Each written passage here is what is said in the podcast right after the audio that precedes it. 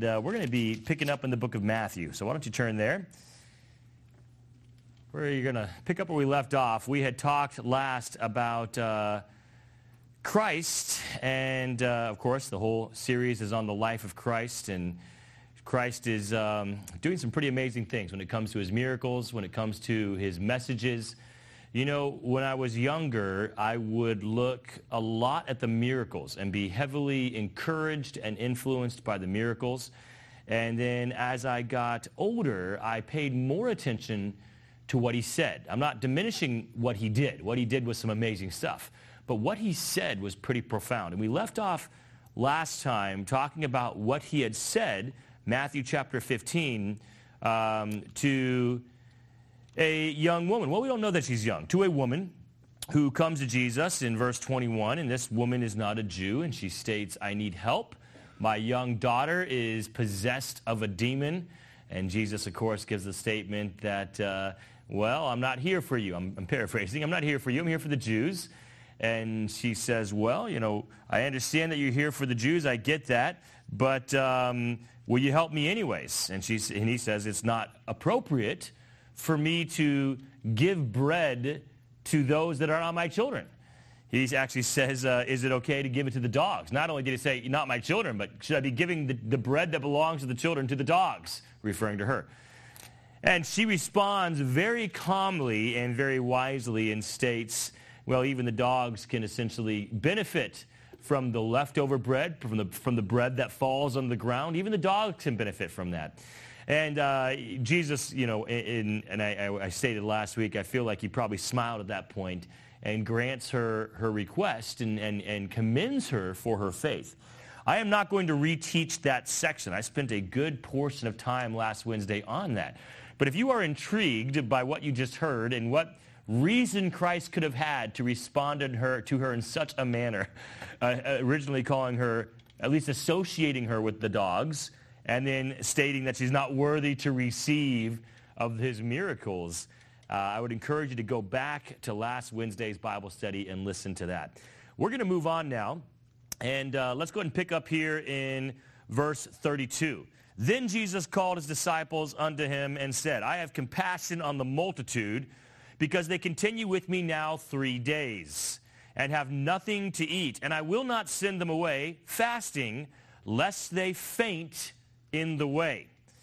Jesus Christ was very concerned about the spiritual condition of the world. That's why he came, the spiritual condition. Christ did not come to the world to feed the world. Christ did not come to the earth to clothe the world. Christ did not come to the world to fix the politics of the world. Christ came, his first time, to seek and to save the lost. But while he was there, why not feed and clothe? He didn't address politics nearly as much as I think a lot of modern pastors would have preferred him to. I guarantee you not as much as the apostles would have preferred him to address politics. But he did occasionally deal with the leadership. But you know what? The politics Christ dealt with more than anything? It wasn't the politics of the Roman government he dealt with. It was politics. But what politics?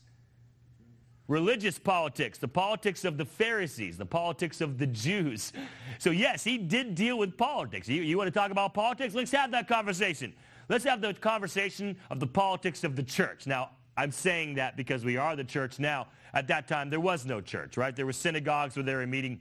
There were not fellowships of believers worshiping Christ as we do today. But what the equivalents of the church would have been the synagogues, and he dealt with the politics of these synagogues, these spiritual leaders who were lording over the people. That is the conversation he wanted to have as it relates to politics.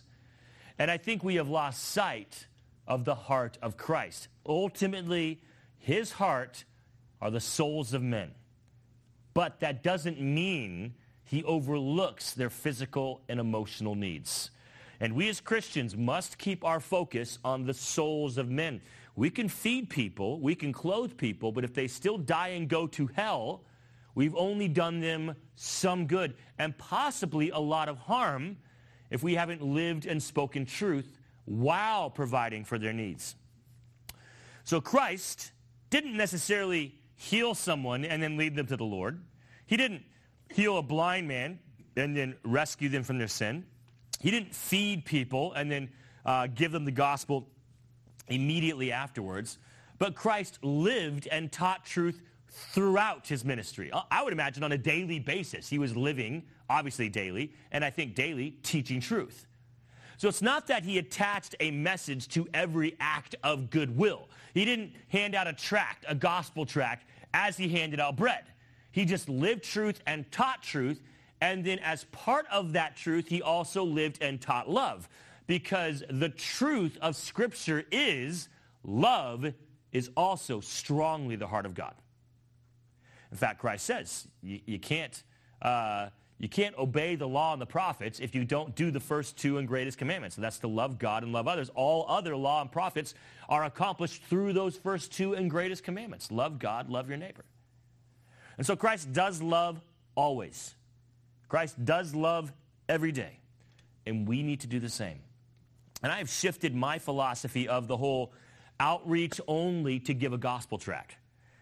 Show compassion only to get a word of outreach or gospel or truth into conversation as you're reaching the people. But then I realized that was a form of manipulation. It was a form of deception. It wasn't true, pure, unconditional love. It was love attached to, now I did this, I expect you to listen to me as I speak to you. And I don't see Christ doing that either. Christ did not require them to stay for a message before or after he fed them. He had already been teaching them. They're now watching him as he's saying amazing things, as he's healing the blind and the sick, verse 31, allowing the dumb to speak, the maimed to behold, the lame to walk, the blind to see. They glorified God, and now they're hungry. There's nothing for them to eat nearby.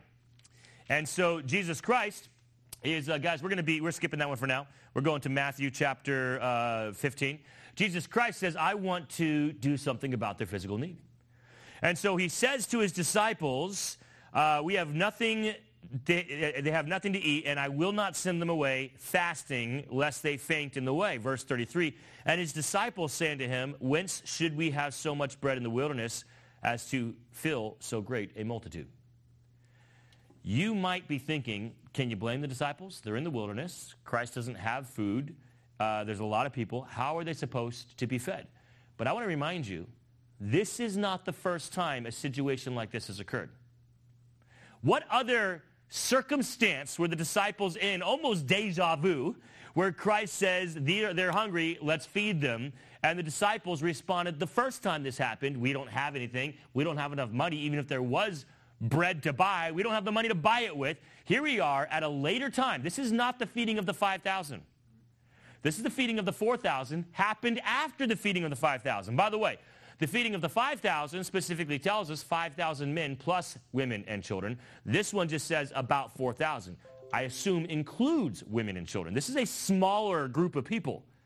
Christ already performed a miracle on a massive scale of easily 5,000 to 10,000 people and saw them fed with a young boy's lunch. And then when Christ says, we're going to feed these people too, the disciples' response is, again, how? How are we going to feed them?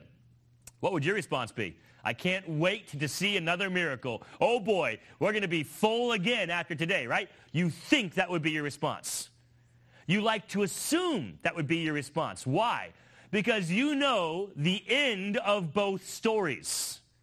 And since you know the end of the first story, and since you know the end of the second story, in hindsight you say, this is how I would respond.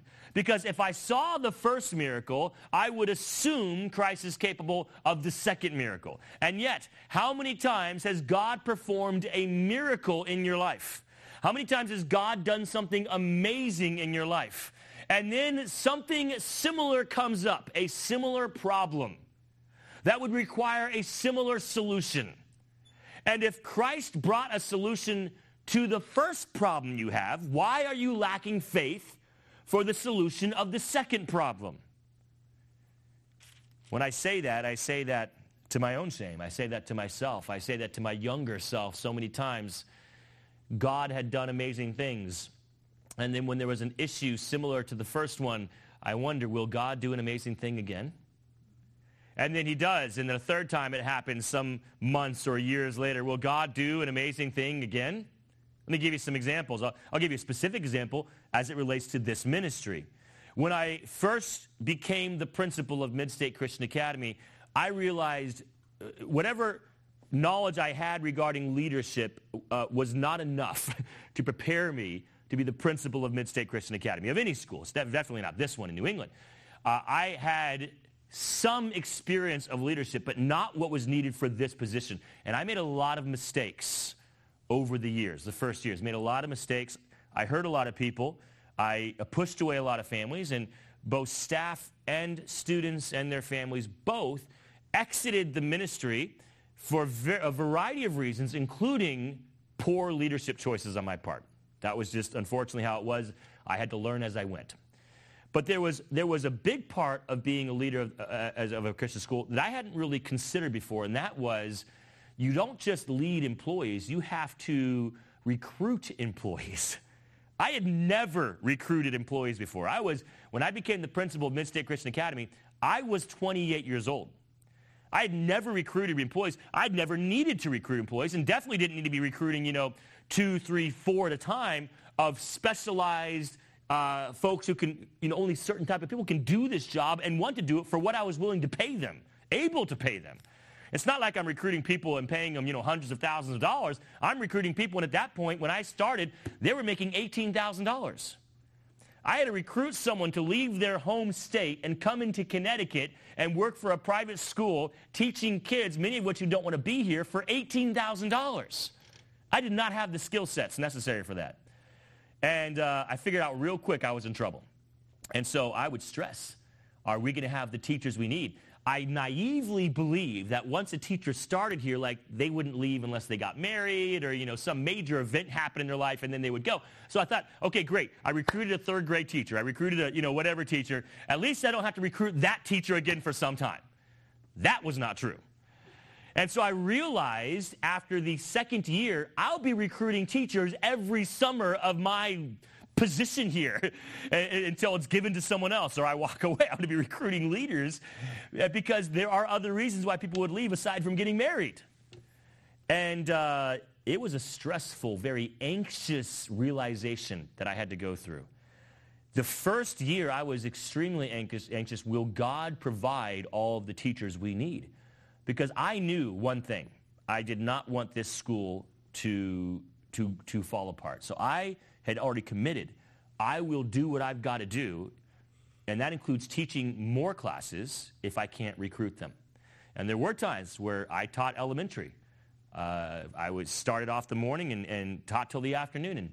And there were times where I taught 5 to 6 classes. This year I'm teaching 4 classes. I will do what I have to do, but I knew that it wasn't setting myself up for success. There was a lot of anxiety attached to, if I don't recruit, I'm the one that has to do more teaching. And I can only teach so many classes. The first summer, God brought people, and I was so grateful. The second summer, I had to recruit again. God brought people, and I was so grateful. But both summers, I was anxious. Summer 3 comes along. God had already, for 2 summers, provided all the teachers we need. I was anxious again. God brought the people. And by the beginning of the school year, we had the people.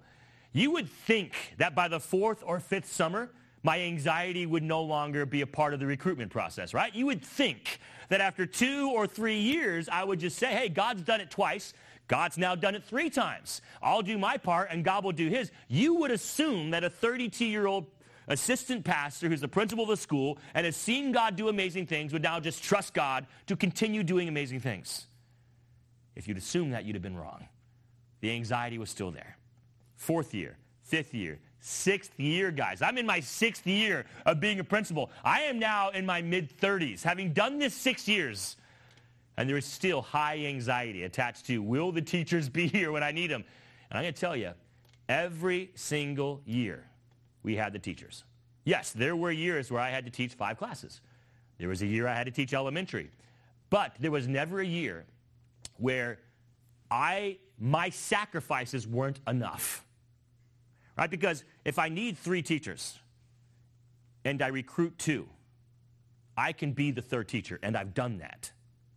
If I need 3 teachers and I recruit 0, I can't be 3 teachers. You understand? There were years where God says, Russ, you need 3, I'll give you 2. You're going to be the 3rd. Russ, you need 3, I'll give you 2.5. 2 and a part-time. You've got to be the part-time of the remaining portion of classes that teacher's not willing to teach. I've done that almost every year. But every year, God has always provided the staff this school needs, and I've always been able to have the ability and time to fill in what was needed, and there was never a year where me filling in wasn't enough. Now, the last, I'm going to say this not to my honor, to my shame, because it took 6 years. The last 4 years, I have not been anxious. The last 4 years, it took 6 years, guys, but I finally realized God's got this. Mid-State Christian Academy is God's school, not mine. I will do my part. I will fill in the gaps, but I am fully trusting and fully expecting that God will bring the staff here that he sees fit to do the job for however long he wants them to do the job. We've had teachers here a year, teachers here 2 years. A lot of our teachers have been here 4+ years, but I've had some that only 1 to 2 years. There was one teacher who was here a summer and didn't even start the school year. They came, worked our summer day camp. At the end of the summer, they said, I'm not teaching for you. I never really found out why. They just kind of ghosted me. I can make some assumptions. Those were during the earlier years that I wasn't making really good choices. So I'm going to assume it was me and not her. But she didn't even start the year. But I want to tell you guys, we look at the apostles and say, what were you thinking? Christ had not long before fed 5,000 to 10,000 people. Now he's saying he wants to feed 4, and you're stressing about it. Yeah, because they are like us, and we do the same thing. So it took me 6 years of 6 miracles of people being willing to work in New England for what I'm willing to pay them.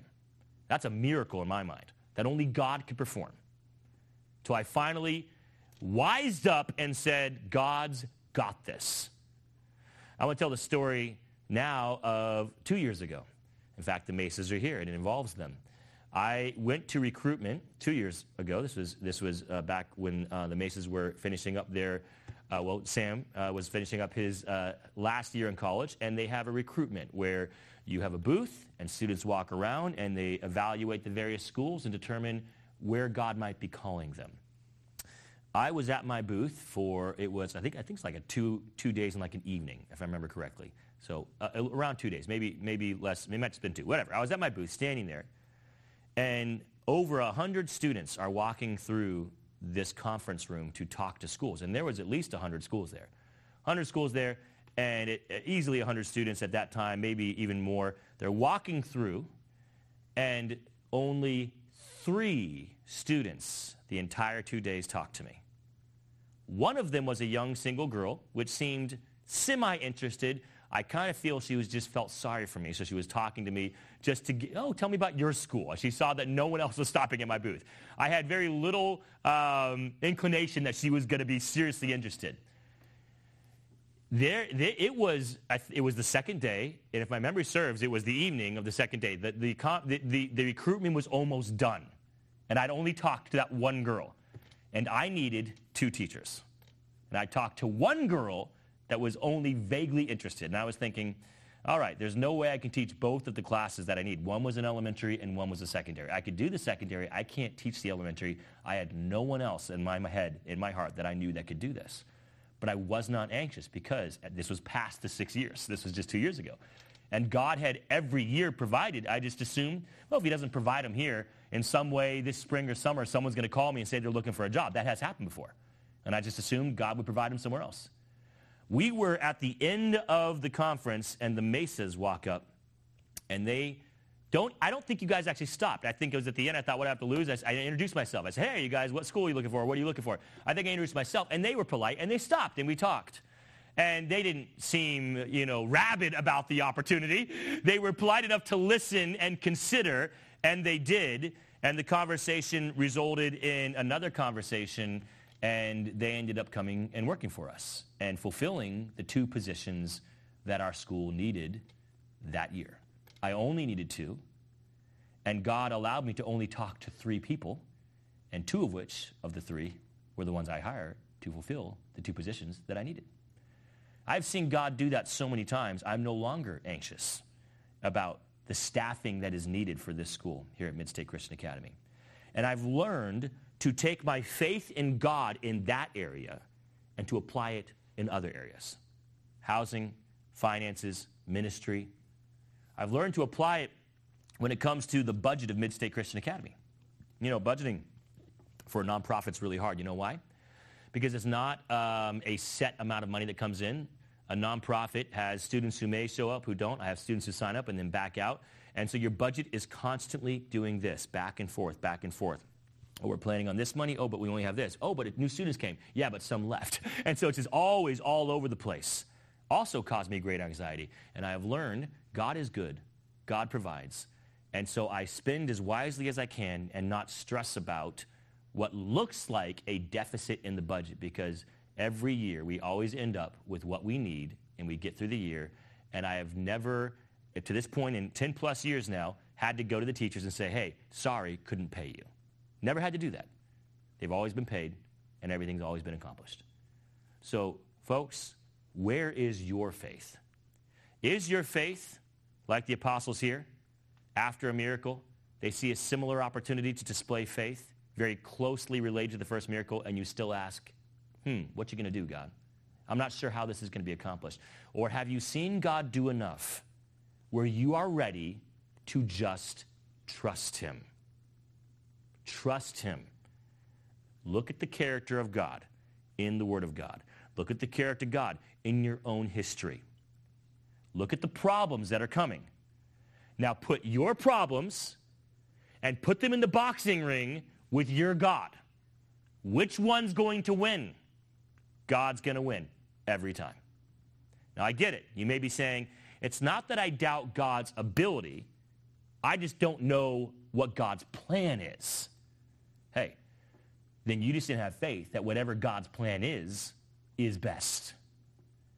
Now if you're making decisions against God, if you're getting in God's way, you have only yourself to blame.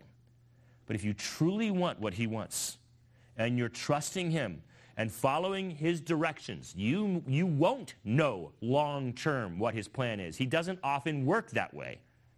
You just trust his character and you trust that he has a plan and it's best, and you just keep walking towards him. So, of course, you know the story of the 4,000. They say, how are we going to do this? Christ says, how many loaves? They said, 7 and a few little fishes. This is not the same as the 5,000. This is not a little boy with his lunch. It's just someone else, some random unnamed person. We don't know this person this time. Has some food, and they say, this is all we got. Similar to the last one, he has them sit down. He breaks the food, and then they ate, verse 37, till they were filled. They took up the extra meat and the bread, and what did they fill? 7 baskets. Last time it was 12. This time it was 7. But both times, God says, I have above and beyond what you need. My power doesn't just match what you need, it's more than you need.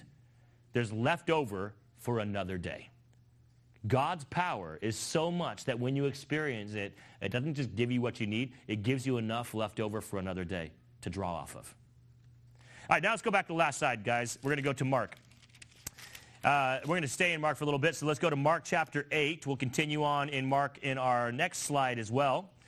Mark chapter 8, Christ is going to be healing someone here, and it's a very unusual way in which this man is healed. I'm sorry, Mark chapter 7, excuse me. Mark chapter 7, verse 31. I saw a video one time of a pastor who wanted to illustrate this particular story. Here's what happens. Jesus Christ, in Mark chapter 7, we're told that he's at the coast of Decapolis. They bring into him a man that was deaf and had an impediment of speech. Doesn't mean he couldn't speak, but I would assume couldn't speak clearly, that when he spoke, you couldn't understand what he was saying. His words were slurred. His words were heavy. His speech was so thick you didn't know what he was trying to communicate. And so they said, put your hand on him. They're telling Jesus, not only does he need to be healed, we're going to tell you how to heal him. We're going to tell you the manner in which you heal him. Please heal him by placing your hand on him. Now, why would they say that? Why would they think that him placing his hand on him would bring healing? Could it be? Because that's what we often see Christ doing. He's touching them, the dead. He's laying his hand on them. The others, he's touching their eyes. He's touching their head. And so they're saying, we've seen you do this before. We know you can heal, and we know how you heal. We know the formula. The formula is you touch them and they get healed. So Christ, we want this man healed, so touch him so he can be healed. Now, I don't know Christ's intentions, but Christ does not heal this man in the manner that he normally does or in the manner that they request. I don't know if his intentions was to show them, you're not the boss of me. I don't know if his intentions was, no, you don't tell God how to do it. I'll show you. It can be done in a variety of ways. I don't know if Christ would have healed this guy in the manner in which he does, regardless of what was expected of him. All I know is what was said and what Christ does, and they don't match. What was said for him to do and what he did are two different things. So what does he do? Verse 33. He put his fingers in the guy's ears. Christ never, in any other situation, does this. This is the only miracle where he's given the guy, I don't know if he's a wet willy, he's putting his fingers in the guy's ears. No other miracle that happens. People probably a little floored on that one, wondering what is going on. Now, the spitting thing, he's done before. Christ in the past has spit on the mud, and then with the spit mingled with mud, rubbed it on a man's eyes, and the man could see. So he has spit before, but not in this manner. There's no mud involved this time. He puts his fingers in the guy's ears, then he spits on his fingers and has the guy open his mouth, and he puts his fingers with spit on him on the guy's tongue. So I saw a video of a pastor illustrating this. It was a big fail. This pastor, I think, thought he was trying to be cool, but he hip, trying to, gain the... You have my attention, me just explaining it to you. This guy wanted to go the extra mile. So he called a member up. I don't know from the video if the member knew what he was getting into. The member took it very well. I can only assume he was warned because this guy took it like a champ. So he calls a man up on stage, sits him down, reads this passage, talks about the passage, and then spits in his hands. He doesn't just spit. He, hawks a loogie. And then, lets it drop into his hands. And he's trying to make a big deal out of it. Then he rubs it all over the guy's face and beard. I don't think this pastor accomplished whatever it is he was hoping to accomplish other than a shock value. Because I can tell you people at that point weren't thinking about the awesome glory of God. They were just disgusted. So why am I telling you this? The issue was not that this man was in some way reflecting Christ. The issue was this man doesn't understand. We live in the 21st century. We don't live in the first century. We live in the United States. We don't live in Israel. How we do things today is not how things were done then. And when God wants us to reflect him and illustrate him, that doesn't mean do everything culturally as he did then. You ever been to a church where they washed your feet? I never have. If I was and I was told to take my shoes off, I don't think I would stay. I would feel a little grossed out, and I would, knowing my theology, would say, this is not necessary. You guys are making a bigger deal out of this than is needed. I have no intention of playing along with your games. But there are people who sincerely believe that to truly reflect the servant's heart of Christ, they wash each other's feet. Similar to the Lord's Supper. I don't know if it's done every week in these churches. I believe it's kind of maybe every few months or special occasions, like the Lord's Supper, where all of the men are on one side and the leaders, deacons, elders, pastors, all the men take their shoes off in the service, and their feet are washed. And all the women are washed by the wives or spiritual leaders themselves, or their single women, whatever, on one side. That is how I understand it to happen. So I'm not implying anything inappropriate, immoral about this. It's just purely unnecessary. These folks have the idea that if we're going to reflect Scripture, we have to reflect first-century Judeo-Christian Scripture. Well, if that was really true, then put on some robes and wear some sandals. If that was really true, then all the men should have not the close to the face beard like For a Jew, the bigger the better. Like, it should be gross. Sam's over there going, yes.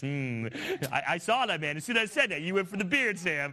So you should have it really far out there. It should not be like, the modern close shaven. If you really want to reflect the first century Christians of the church, then we need to change our culture to reflect the culture of the first century churches. That's unnecessary. We as Christians are not called to carry on the first century culture to millenniums, right? To thousands of years. That is not the calling of the Christian faith.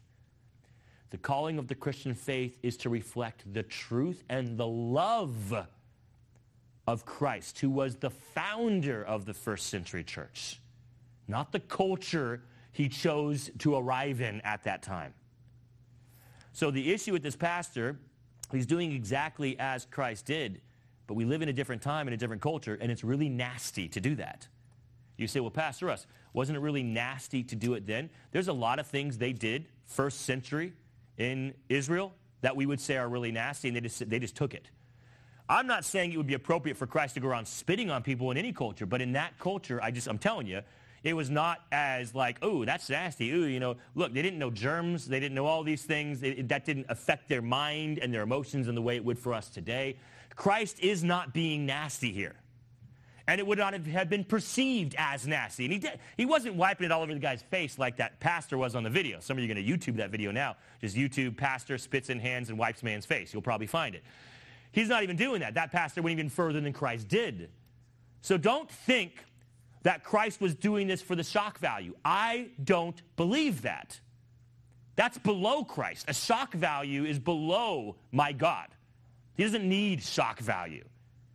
I think Christ is showing us throughout the Gospels, you're going to find, that many times he has and will do miracles and perform the miracles in a similar way. But many times they're much different. The way he performs miracles doesn't look the same as previous times he performed a similar miracle. I think it's not shock value. It's God saying there is no magical formula, do this, and everything happens exactly right. No, there is me. The power is not in the process. The power is in Christ. And yet, when looking at faith healers, so-called, when looking at people who claim to have the power, watch them and you will notice something, a pattern. They will often do what they do, if not exactly the same way, very closely the same way. Because in their heads, and they've deceived others into thinking the same thing, the power is in the pattern that if I do this, that will happen. And Christ is saying, no, we're going to do this, and we're going to do this, and then something amazing will happen. Because it wasn't the this and the this, it was the this. Christ, right? Christ was the one who was amazing. So he can speak, he can hear. We're told that verse 34, looking up to heaven, he sighed and saith, Ephphatha, that is, be opened, and straightway his ears were opened, and the string of his tongue was loosed, and he spake plain. He charged them that they should tell no man. But the more he charged them, so much the more a great deal they published it. Why do you think, and I've asked this question before, because he's said this multiple times. Why do you think Christ said, do not tell anyone of this miracle?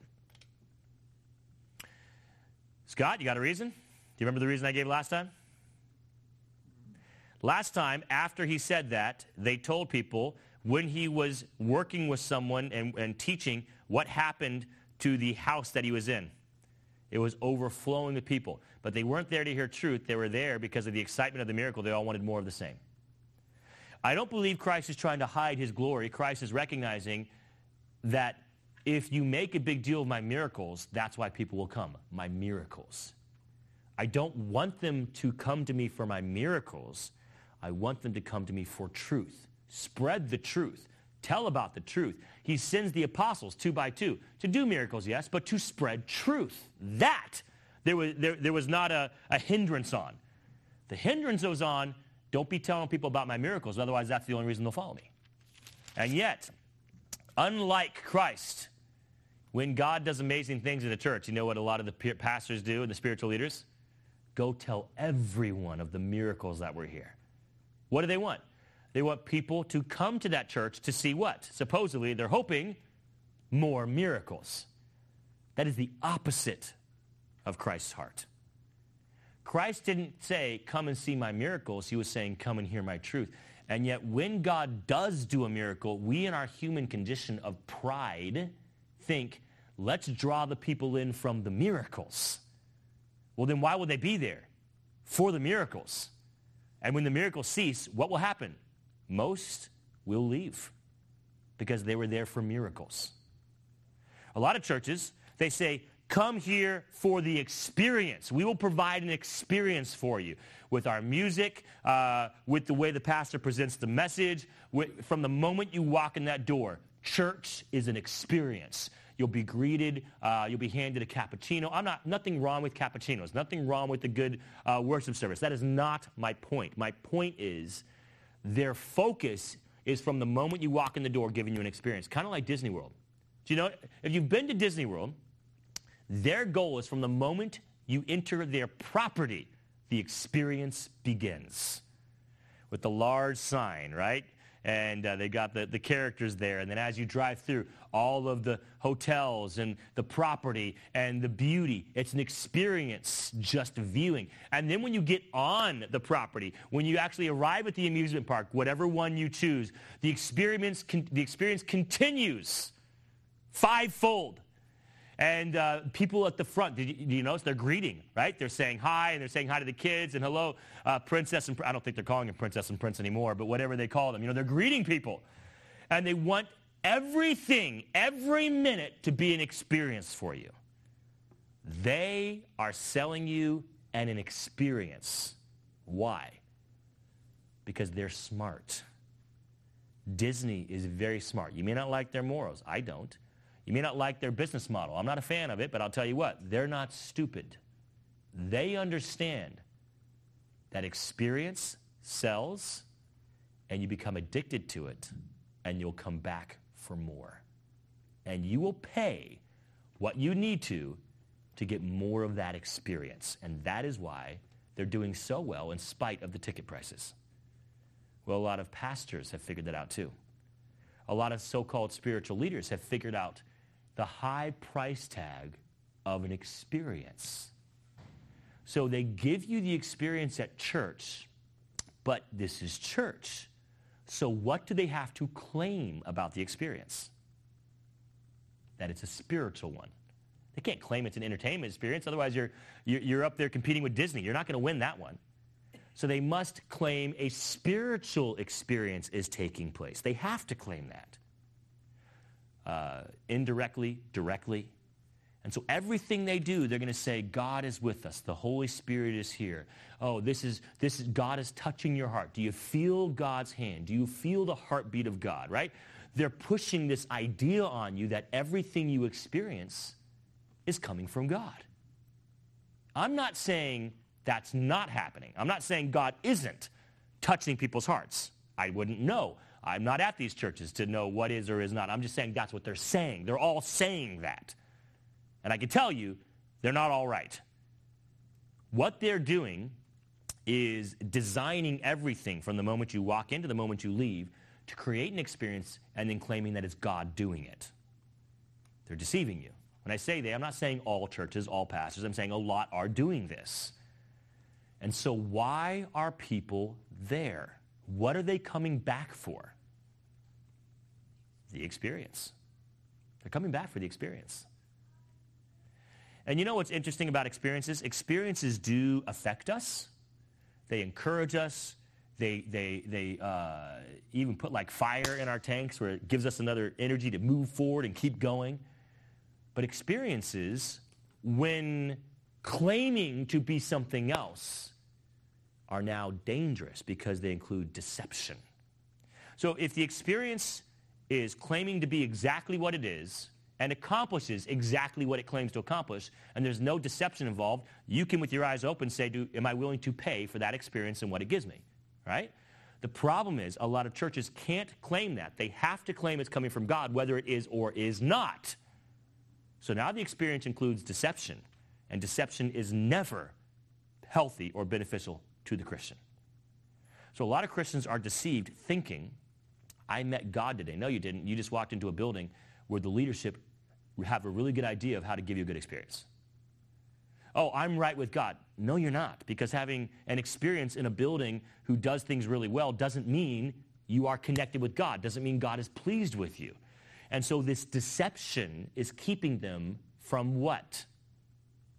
A real connection with God.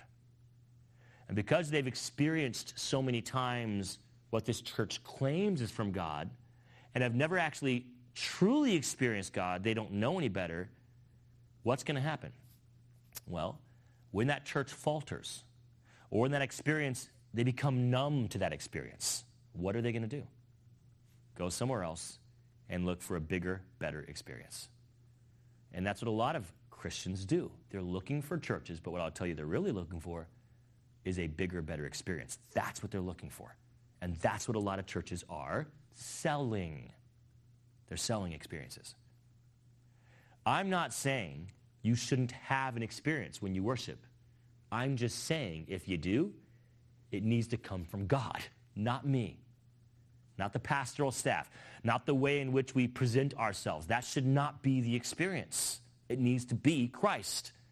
And if it is, I shouldn't have to tell you that. You should know. Because once you've really connected with God and you know what that experience is like, the other stuff is very clearly a fake. I'm not saying churches who have lights and churches whose music is different than ours is fake. I'm not saying that. I'm not saying you can't experience God there.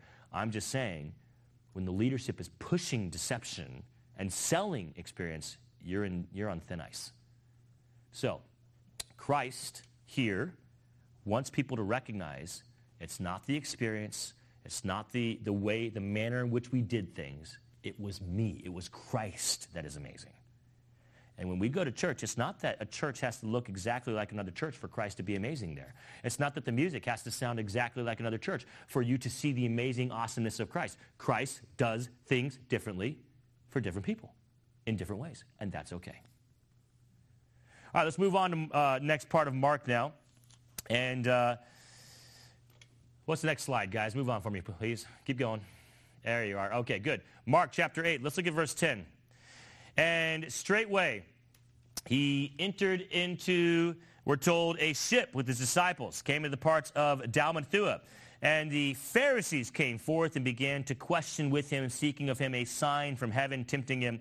And he sighed deeply in his spirit. I mean, we're not just talking like an outward sigh. We're talking like literally his spirit sunk. Hearing from these men, these politicians, right? These spiritual politicians. And he says, why does this generation seek after a sign? Verily I say unto you, there shall no sign be given unto this generation. Now, we are told in another passage, Christ talks about a sign, and he says the only sign you're going to get is the sign of Jonas, the sign of being dead 3 days and coming back from the dead, and that's who's going to perform that sign? Christ. He says, so those of you asking for a sign, I'm not going to give it just because he asked, but the whole world will get at least one more visible sign of my power, and it will be my resurrection. So these Pharisees are demanding for Christ to prove who he is. How many miracles has Christ done up to this point? Countless, more than I've even shown you, because the Gospels don't give us all of the miracles. And sometimes it gives a verse where he says, and he did many miracles, and there was a bunch of miracles, and he went around doing miracles, plural. So we don't know how many, but there was a bunch. There was no reason for these Pharisees to say, give me a sign. Christ has performed as many as he needs. So what is the point of these Pharisees and their request? What are they trying to do? They're trying to get Christ to make a mistake, because here's the thing about trying to destroy someone. It is easier to destroy someone who says and does a lot than it is for someone who says very little and does very little. Now, you can love President Biden. You can hate President Biden. I got to tell you, that was one of the smartest presidential election strategies I've seen in my lifetime. the man and his team took full advantage of the pandemic. And President Biden, at that time, before he was president, chose to say very little and do very little, and it worked. I'm not here to debate what fraud may or may not have taken place and your opinions on that. He obviously, whether you believe he got all the votes or not, got a lot of votes, obviously. And there was multiple reasons, but one of them was his strategy. He kept his mouth shut and didn't leave his house very often. It worked. These Pharisees, although are fools, aren't stupid. Christ has already done miracles. It's not like they're thinking Christ can't do miracles. They know that he can. They're just hoping that if they get him to keep doing more things and saying more things, at some point they'll find something they can attack him with that will stick. Obviously, we know more than the Pharisees. Christ is God. You can't attack God and win. They don't believe Christ is God. Therefore, they believed Christ was fallible, Christ was prone to error, and they thought if we just wait long enough, eventually Christ will destroy himself. That was what they believed, because they did not know Christ to be God. We're not God. So I would advise you to recognize this very effective strategy of the other side. The other side is very smart. They will let you talk as much as you want, and they will take all the words you said and use them against you. They will let you do what you want and then use your actions against you. If you ever feel like you are surrounded by people who are there to destroy you, be very, very cautious on what you say and do. And I would encourage you to only say what is necessary, because chances are, no matter what you say, you're not going to change the minds of these people. No matter what you do, you're not going to change the minds of these people. I have always wondered, what was the point of pastors to go onto national television to be interviewed by someone who totally disagrees with truth, the Word of God, and Christianity as a whole? They are literally trying to get you on live television for half an hour to say as many things as you can so it can be recorded for all time and they can use it against you. I'm not saying pastors shouldn't be scared of a public forum, but a public forum with your enemy, that's not a public forum, that's a massacre, as is often the case when you see these pastors getting on these interviews. All right, one more slide, guys, and we'll be done for tonight. We're going to move on now to Mark. We're still in Mark chapter 8. Let's look at verse 13.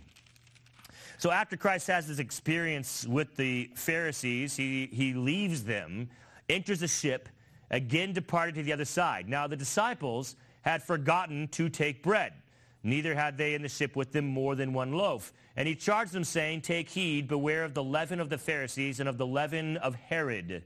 And they reasoned among themselves, saying, "It is because we have no bread." And when Jesus knew it, he saith unto them, "Why reason ye because ye have no bread?" He refers to the miracles of the bread. He refers to the miracles of the healings of the eyes and the ear. And he talks about the feeding the 5,000 in verse 19. And he said there was plenty left over. And then in verse 20, he says, when there were seven among 4,000, seven baskets left over among 4,000. He says, "Why do you think I'm warning you to take food? I can feed you. I can give you food. It's something else." And then they connected the dots and said, "Oh, he's talking about the teaching of the Pharisees." So leaven, when placed in bread, gives it that, fluffiness, allows it to rise, and so you're not dealing with flatbread, right? Because unleavened bread is just like crackers, flatbread crackers, which is why when we have Lord's Supper, you're eating unleavened crackers. But the leaven of the bread, just a little bit, permeates the bread. And you don't need a lot of it.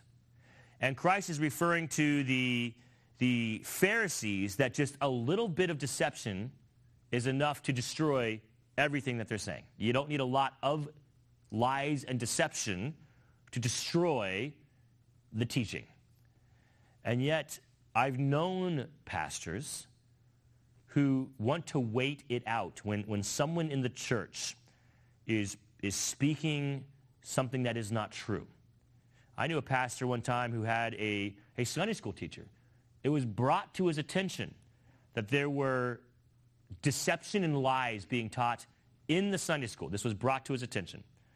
And he just kind of waited it out, and I guess he was hoping the guy would leave, or he was hoping the guy would change his mind. I don't know what he was hoping for, but he didn't address it. And so the people, the guys that were going to this Sunday school, kept hearing whatever lies this person was telling them. When I see Christ, I don't see him tolerating lies and deception. I see the opposite. When I see Christ, I see him coming down hardest, not on the sins of the flesh. He doesn't come down very hard on adultery, promiscuity, immorality. It's nearly as hard as we as Christians would think he did, right, or would. The prostitutes came to Jesus, and Jesus had open arms, not to enable them, not to say keep, sleeping around with men, but to say I've got a better life for you, right? The tax collectors, the thieves came to Jesus and said, I've got a better way for you, and then these thieves gave the money back. You know who he called out as hypocrites? You know who he belittled publicly? It wasn't the prostitutes, and it wasn't the thieves. It was the liars. The religious liars got the hardest side of Christ than anyone else. Not just liars as a whole, generally speaking, those who used religion for their own gain and lied, but claimed it was God's word. They got the worst of it from Christ. Deception and lies. When Christ whipped on two occasions, one at the beginning of his ministry, one at the end, when he came to the temple and he whipped out the money changers, what was he calling them? He's calling them thieves, but ultimately they were misusing, abusing what was supposed to be a worshipful experience and lying to the people about what they were doing. They were lying to the people and deceiving the people through the money changing and through what was going on to use religion for their own gain. And then he physically whipped and drove them out of the temple. And so I'm going to end with this. If God's church has someone speaking lies, that should cause you to have righteous anger more, in my opinion, than any other sin, from what I see in Scripture. We should not have righteous anger nearly as much for those struggling with pornography addiction and those struggling with theft, and they like to take things. I mean, we should deal with these things. We should not enable these people. They need to be addressed. They need to be helped. But that should not cause and stir up righteous anger in us. These people have issues and they need help. Those who are lying and deceiving, they don't want help. They want to use and abuse God's people for their own gain. Power, money, control, and Christ is not having any of it. So why do we as Christians put up with this so much?